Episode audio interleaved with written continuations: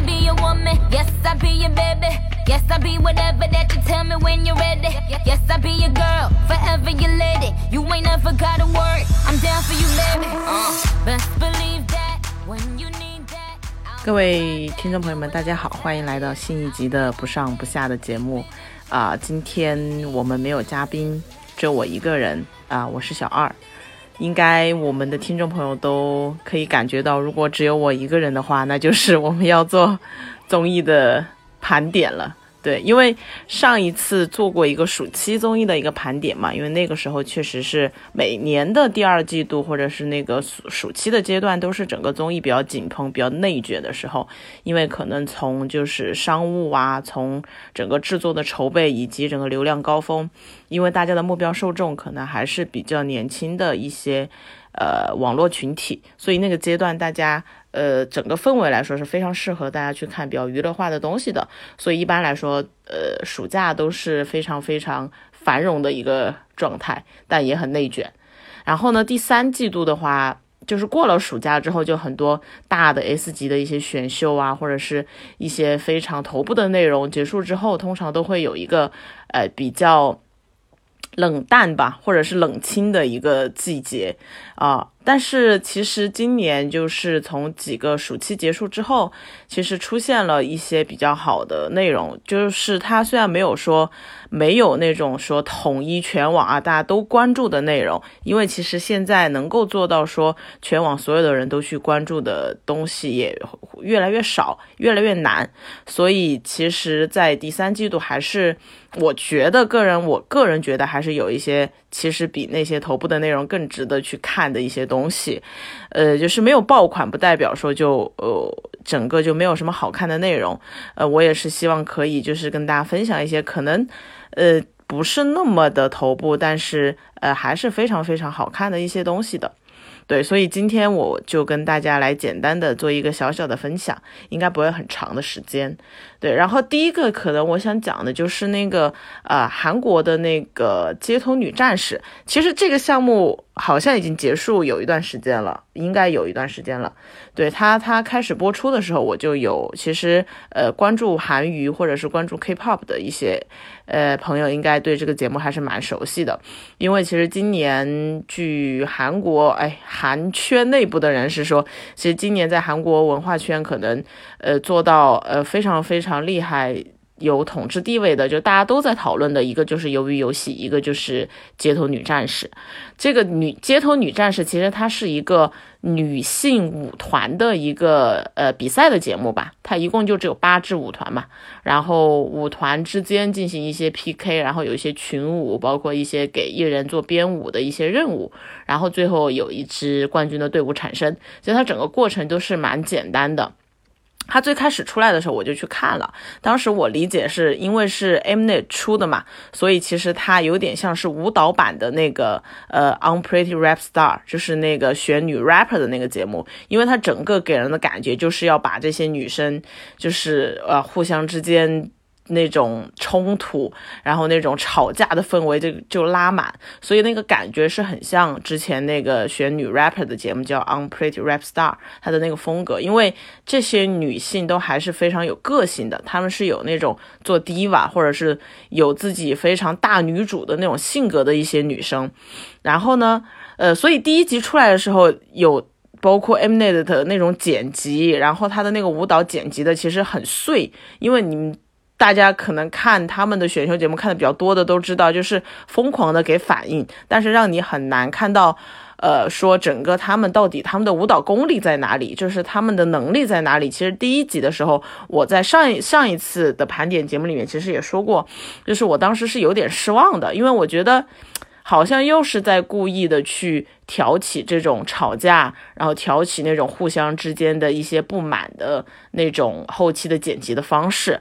然后我们并没有看到他们就是非常厉害的一些业务能力方面的东西，都在搞性格，然后搞吵架，所以当时其实是有一点点失望的。然后所以本来没准备继续追下去，结果就是过了2-3周之后就发现，不管是国内的一些可能公众号啊，或者是微博的一些大号，还是韩国那边的反应，就是这个节目越来越火，越来越火，就是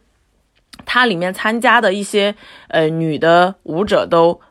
非常受欢迎了，就变成有点偏艺人的风格了。后来所以我又回去看了一下这个节目，就发现其实他还是非常非常有东西的。就是他做到后面的时候，就是他会因为他每一组的舞者，其实他们选的是非常非常厉害的舞者，可能在韩国的整个舞蹈圈里面都是赫赫有名的，排得上位的，然后他们又非常有个性，所以给到他们任务的时候，他们能够展现出非常厉害的业务能力，然后如果他业务能力立住了，然后他又有非常强烈的个人性格能够在这个节目当中传达出来的话，那这个节目其实基本就稳了嘛。对，所以到后面的时候你就会被他们每个人的那种因为我们女生就比较容易对很多有能力但是有个性有自我的女生所吸引。其实它里面所有的女孩子都非常非常的有各自的追求，因为她们又有业务能力又比较好，然后又有自己就是表达，就是作为女性的表达，所以整个会让你挺共情的。对，所以就是这个节目是一个好看的节目，不管你是喜欢舞蹈还是你是喜欢真人秀，其实都能够非常共情他们里面想要表达的一些关于女性的力量啊，关于女性之间的友谊啊。对，但我在这里想说的一点，其实是我觉得他因为之前优酷今年的招商会好像也发布了会做国内版，因为这非常在情理之中，因为优酷是整个就是舞蹈，从这就是街舞，包括少儿舞蹈，整个舞蹈的这个赛道其实是没有人能够做过他们的，就是因为跟灿星的团队，所以他们做这个节目其实是非常非常非常合理的。他们有所有的资源，包括我相信国内也不缺乏说有这样的好的舞团在，所以它其实是资源基础是有的。但是我现在想说的一点就是说，这个节目它能够在韩国能够受到这么多的关注，其实它其实是跟整个韩国的 K-pop 产业链是分不开的。就是如果是大家对 K-pop 熟悉的话，其实大家都知道 K-pop 是有非常非常，舞蹈是里面非常非常非常非常非常重要的一个元素，它可能有时候都会胜过音乐。就比如说现在每个一些团体出了新歌之后，都会去做那种 Killing Point 的舞蹈的一些挑战，在 TikTok 上面，因为这个东西是非常非常洗脑的，然后有他们的那个舞蹈编舞师非常非常重要，一定要跟这个舞，所以他们很多时候的传播其实是靠很多那种大家可以去跟着做的一些舞蹈动作，像很多全世界各地的一些 cover 的舞团，然后包括很多一些 dance challenge， 都是它整个 K-pop 文化当中非常非常重要的一个环节。所以其实这些舞团他们能够受到关注，你看最开始也会说这个人是 EXO 的凯的伴舞，然后他们是请下的一些编舞，包括他们跟很多很多 idol 之间的合作，其实是能够让他们就是说它有一个基础的大家对它关注的一个切入点。因为然后这样你就会去结合到很多对 K-pop 的一些了解的人，就会去关注这些舞团，包括后来去看他们的直拍，对吧？就好像说他们火了之后，大家都不看艺人的直拍了，是要看伴舞的直拍了，然后他们会跟很多很多的K-pop 歌手去合作。所以我觉得这是一个非常非常重要的基础，就是说 K-pop 文化它已经形成了一个很强很强的影响力，然后舞蹈又是这个文化当中非常重要的一部分，所以其实他们的这些舞者是有很强大的一个关注度的基础的。所以他们关注的其实说不是说而且他们会请来艺人跟他们合作新的歌曲，对吧？然后他们也是因为他们跟那些艺人之间有合作，所以这个都是比较顺理成章的一件事情。所以我会有点担心说中国来做这件事情，它其实是我们是没有这个，比如说我作为一个很厉害的编舞师，我给哪位歌手做了很就是传播度很广的一些舞蹈的编排或者是伴舞的，这个基础其实是很少的。可能会有一些比如说他做过张艺兴的编舞，做过李宇春的伴舞，但是公众知道的其实是非常非常少，就是他的群众基础和他的传播基础，那可能最后就会变成是一个这就是街舞的女生版本啊，就会是说大家看的还是非常非常硬核的一些舞蹈能力吧，就是它其实是没有一个整体的文化的一个基础的，这个是我其实是觉得它在国内是否能够达到那样好的效果的一个比较担心的一点。对，但是这个在街头女战士即使它的节目完了之后，然后有很多很多它衍生的东西出来，包括所有的韩国红的综艺，包括认识的哥哥 Running Man 啊、我独自生活，全职干预视角，都在请这里面的一些舞者来参加，所以它其实确实是有突破性的一个原创类的节目。对，因为我本身是非常喜欢看舞蹈节目的，所以我是很喜欢看这个节目。对，然后这是第一个。第二个的话就是刚刚播出应该有几集了吧，是令人心动的 offer， 就因为不上不下其实之前有专门讲过 offer 这个节目，我也不止一次的表达过我对韩国那个原版就是 Good People 的喜爱，然后所以我其实对这个题材是有非常非常非常非常非常个人的喜好在里面的。对，就是因为我会很喜欢看这种比较真实一点的去反映现代人的职场也好生活也好，但它一定是不那么夸张的情况下，就是它是真实的去讲述一些现代年轻人的一些困境，或者是现代一些社会中的一些现实存在的一些问题的一些题材，所以这个我也是就是我一定会看的一个东西。然后他今年是选的医学嘛，就是我不知道，就是我们的第一集节目不上不下第一集节目其实就是我跟阿沈一起在聊我们以前做过的一个纪录片叫急诊室的故事，它是就在急诊室里面拍了3个月，所以我们是对医院这个题材是有比较亲近的感觉的，就是我会比较了解，就是说医院这个题材其实它很难拍，但是只要你拍了，它的故事就是天然的，就是因为大家会觉得医生这个身份是既近又远，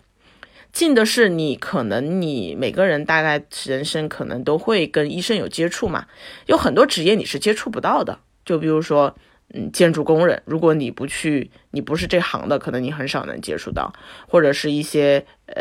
金融圈的，你如果不理财不买股票，比如说我其实是很难接触到这个职业的，当然会有一些做这个职业的朋友，但是你很难跟这个职业这个身份有直接的一些沟通，但医生这个就是每个人你都会跟他打交道，然后你又觉得他很远，是因为他说的东西你听不懂或者他坐在这个桌子的对面跟你完全就是两种不同的思维，对吧？所以其实所以医院这个题材医生这个题材是黄金的一个题材，就是你只要搞定了那个医院，对吧？一般来说拍这种节目最难的就是你要找到合作的医院，得到一些官方的一些支持，因为他们要把这个医院公布到大屏幕上作为媒体的传播出去，其实是有很多风险的，他们也有很多考量的，所以一般是打通这个关系是最难的一步。但凡医院让你进去拍了，其实然后你能够找到合适的医生，然后得到病人的许可，其实这个故事真的是天然的，就你不需要怎么去做设计，就是他的天然的人生的生老病死都在这个场景里面就完成了。所以我看这个医学季的时候，其实我还是非常非常能够看进去的，因为现在其实我觉得如果再给我一次选择的机会，我可能会想要去当医生，因为我觉得医生是一个，我不知道之前有没有在节目里提过，但是我现在就是有很强烈的觉得它是一个可能可以让你永远都觉得有意义的一件事情。就是很多工作，当然这只是我现在我还没有从事这个职业，我可能不知道里面有非常多令人操心的一些现实的部分啊。我只是说这个学科吧，或者说这个科学本身，它能够让你永远的去探索，它能够让你觉得你一直是有意义的。譬如说你不管是你医好了一个感冒，或者是你现在做了一台手术很成功，你会有非常强的成就感的。我觉得这个是对人的生活是非常重要的。如果说就是你的生活是缺少了很多意义，就比如说你是在一个大厂，你每天做一些你觉得其实可有可无的事情，你每天只是为了说我要挣这份工资，然后其实人是很容易被耗尽的，可能你做了5年你就没有办法继续再做下去了，那你就会去寻找说我还想要做什么样的事情。对，所以我是觉得说医学很难，你也看到里面的学生老师他们每天的工作都很辛苦，这个都很辛苦，都可以理解，但是我觉得他们是做这件事情的时候是非常非常有激情的，就是非常非常有成就感的一件事情。包括里面所有对吧，有人格魅力的那些，你做到主任医师，你做到副主任医师，你每天需要面对面的去跟病人打交道，它其实是一件让你活得非常非常就是感受到生命的这样一种感觉。我觉得如果在有人问我说如果给你一次机会你会选择什么的时候，我可能会说我会选择去学医，因为其实可能原来是有这个机会的，但是没有去做这件事情。但现在我会，当然我还可以找到其他觉得很有意义的事情，但是我觉得这件事情是可以伴随你终身的一件事情。然后再说回来今年这一季的话，其实我觉得他们选角选的比较好的是几位老师，这几位老师非常非常的有个性。其实我已经从几个学生当中，大家已经能够感受到里面会出现的一些反转哈，各个人他担当什么样的人设其实是很明显的。但是几位老师确实是让你感受到那种医生身上的光环，然后他有一些任务的设置，包括是门诊啊，然后手术的一些，然后跟病人写病历啊，就是一些很简单的，在我们外行看来会很简单的事情，其实他把这些作为任务的话，是让我觉得是有收获的啊，我是觉得是非常非常值得继续去看的一个节目。对，第三个要跟大家分享的是1年1度喜剧大赛，这是爱奇艺和米未今年推出的一个新的作品。其实这个项目也是很早很早之前他们就发布了嘛，好像去年的招商会上就有说，然后我也多多少少听到一些他们筹备过程当中的一些困难，因为本来是应该是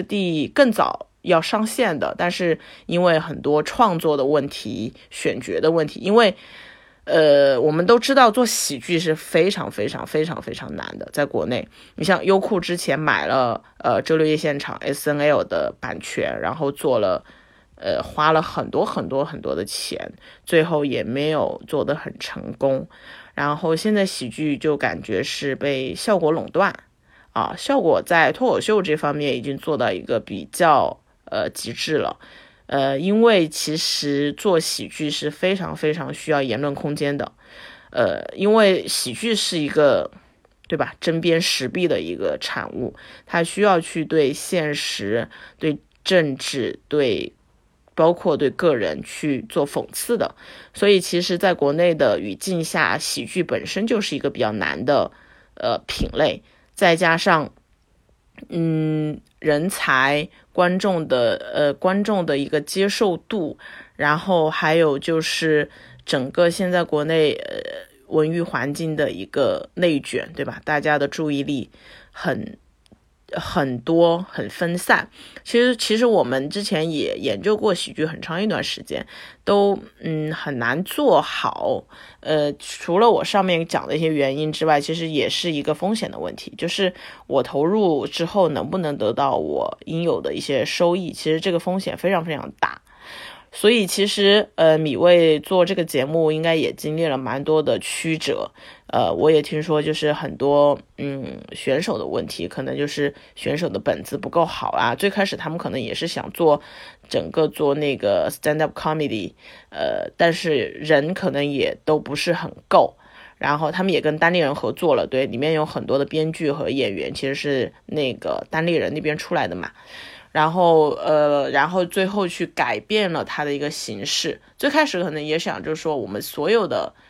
形式都可以放进去，最后又改变了整个的一个标准，变成了 sketch。 其实 sketch 几天这周六夜现场啊，然后是那个今夜百乐门，就最开始是东方卫视做今夜百乐门，也做过这个形式的内容，其实它是比较容易去跟现实当中的一些话题做连接的。然后这就是我觉得米未非常非常厉害的一点，我是觉得他们是非常非常能够把握社会情绪和一些社会舆论吧，就大家比较热议的一些话题的一个公司。从原来的奇葩说，对吧，到乐队的夏天，他能够把握住当下的一些互联网人吧，或者是互联网生态里面的人的一些情绪。对，所以我觉得他们的内容是有基本盘的，就是只要有这样的一群主创在，然后他们出来的，他们不管去做哪个品类的东西都能够有基本的气质，就是大家一看米未的东西是有它非常强烈的气质的，它好像就是一个很人格化的公司一样，它的气质就是真诚、轻松，然后是调侃，但是又很让你觉得非常非常的能够共情。对，这也是我觉得我很佩服他们导演组的一点，是他们非常非常的真诚。我之前我记得我跟一个业内的前辈聊的时候，他说你觉得做综艺应该怎么样，接下来综艺应该怎么样发展，然后我就说我觉得做综艺应该要真诚，然后他就很疑惑的看着我，他觉得可能这不是他想要的答案，他想要的答案可能更多是做什么样类型的，比如说科幻啊，什么剧本杀呀，或者是一些比较流行的一些题材吧。但是我说我作为一个观众和能够打动我的东西一定都是真诚的，就是，然后米未他就是能够让观众感受到这种真诚，他没有是，粉饰太平，他没有说这个东西，对我们来说很容易，就是一些很尬吹，或者是，对，粉饰太平的去把一些东西给掩盖掉。我就是觉得我印象比较深的一点就是他，不是他们到第二阶段其实也会分组嘛，就是几个艺人，然后会带几个组，其实大家都知道那个艺人跟他们其实关系很弱的，就是我不会把艺人很忙嘛，他不会是说我投入啊，跟你们每天都在一起怎么样，所以他其实在那个阶段之前他做了有一段很小的东西去讲说啊，其实他们在一起也没有什么用，他就很直白的告诉观众说，比如说于和伟只是和他们在微信群里面怎么聊天了，其实所以我觉得这些很细节的东西会让我作为一个观众会让我觉得，哈哈，你们也知道啊，就是其实大家都知道，就没有必要，对吧？皇帝的新衣一样，好像是说啊，你们多辛苦的跟他们怎么共同创作，其实大家都知道你们没有，所有人都知道没有，那就他们就会很真诚的把这件事情告诉你，对吧？包括我的演员遇到了什么样的问题，我的整个创作的过程是什么样子的。所以其实它播出之后反响还是非常不错的，有几个作品就像我说的，他们是打中了很多整个现在互联网生态舆论场里面的一些情绪，就是包括那个互联网体检，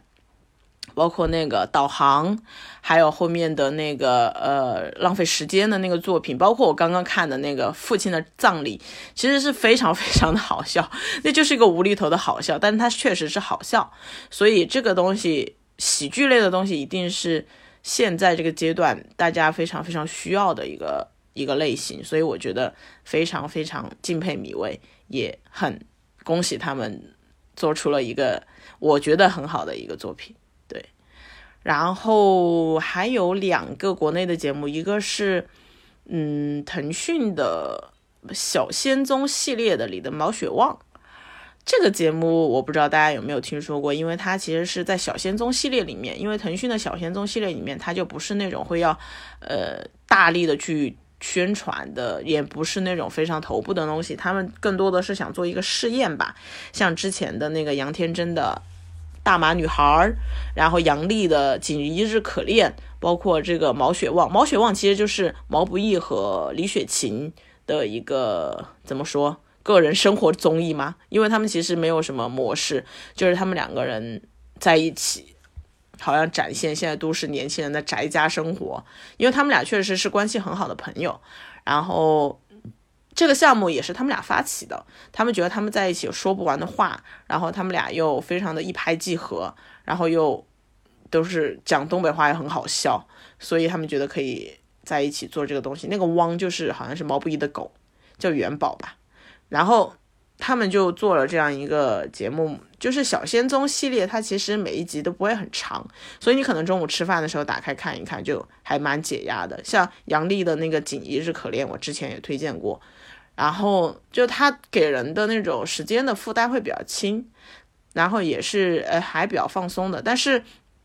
我对这个节目还是有一个比较遗憾的，就是它现在的一个流程就完全就是有一个朋友来了，然后他们就开始聊天，然后就点外卖就吃饭这样子。我其实对它有一点点的可惜，是因为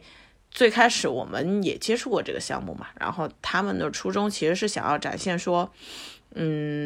体现现在年轻人的一个比较真实的宅家的状态，因为他们代表了很多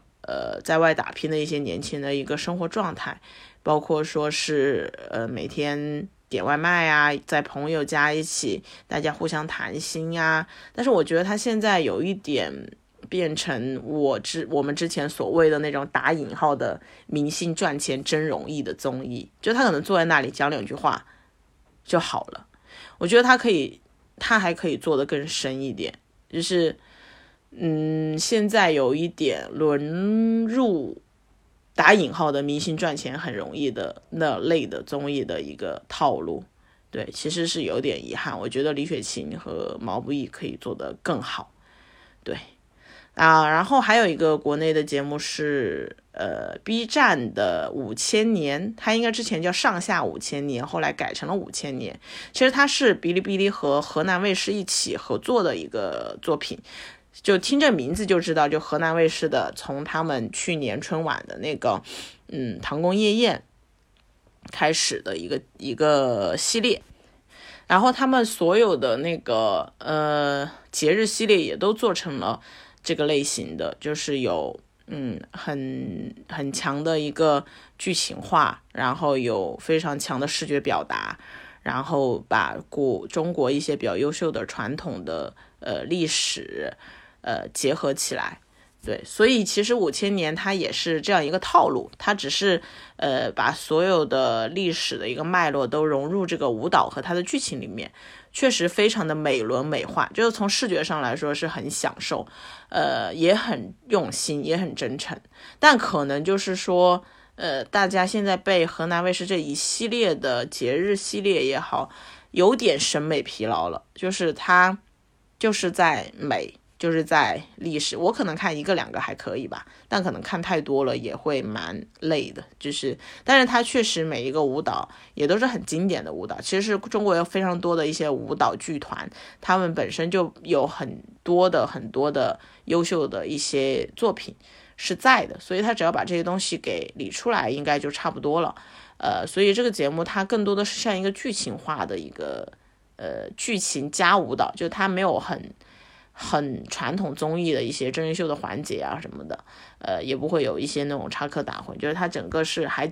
蛮紧凑的，它时长也不是很长，所以就还可以，还蛮好的，不会让你觉得是一个很浪费时间，然后有很多无谓的一些真人秀的东西。也是可能突破了综艺原有形式的一个作品吧。我觉得就是喜欢这种舞蹈啊，然后喜欢中国历史呀这些的朋友其实是可以看一看。对，然后还有就是对，最后还有一个就是那个韩国的一个节目叫《血的战争》，这个节目其实是我之前推荐过的一个节目叫 Money Game， 就是金钱游戏，它的那个主理人吧，不是，应该叫他的制作人吧，因为那个制作人是一个 YouTuber， 是一个蛮火的 YouTuber， 然后他因为做了 Money Game 之后， Money Game 在韩国就挺火的嘛，就是他至少在 YouTube 这个平台上挺火的，然后就跟 MBC 一起合作，就是他就是作为一个自媒体，然后去官方媒体邀请他，然后跟那个 MBC 一起做了一个新的同样题材的一个那种怎么说呢，叫做竞技游戏类的真人秀吧，就有点像游戏的法则呀，然后像那种老大哥啊这种的，大家要互相去厮杀，最后去赢得奖金。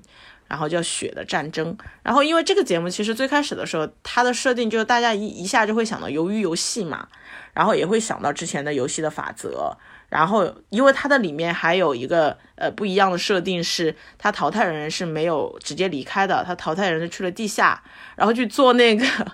披萨的盒子，就非常像寄生虫，所以大家就说这是鱿鱼游戏加寄生虫的一个合体。其实之前对这个节目的期待也很高，因为我真的一直很喜欢看这种人性厮杀的节目，然后像之前的游戏的法则，包括那个像金钱游戏对吧，Money Game， 然后到这个我都是第一时间会去看的，但是看完之后就会觉得有一点点就是也不叫失望吧，就觉得有一点点和自己想象中不太一样。因为 Money Game 其实是非常刺激的，那就是很简单，我就是花的钱就是所有人花的钱，然后我最后就是要淘汰谁，它是一个完全就是靠人和人之间投票嘛，它也不会玩游戏啊什么的。但是像血的战争的话，它就是完全就是它就是有点介于游戏的法则和 Money Game 之间，就是它最后决定谁淘汰其实是靠大家来投票，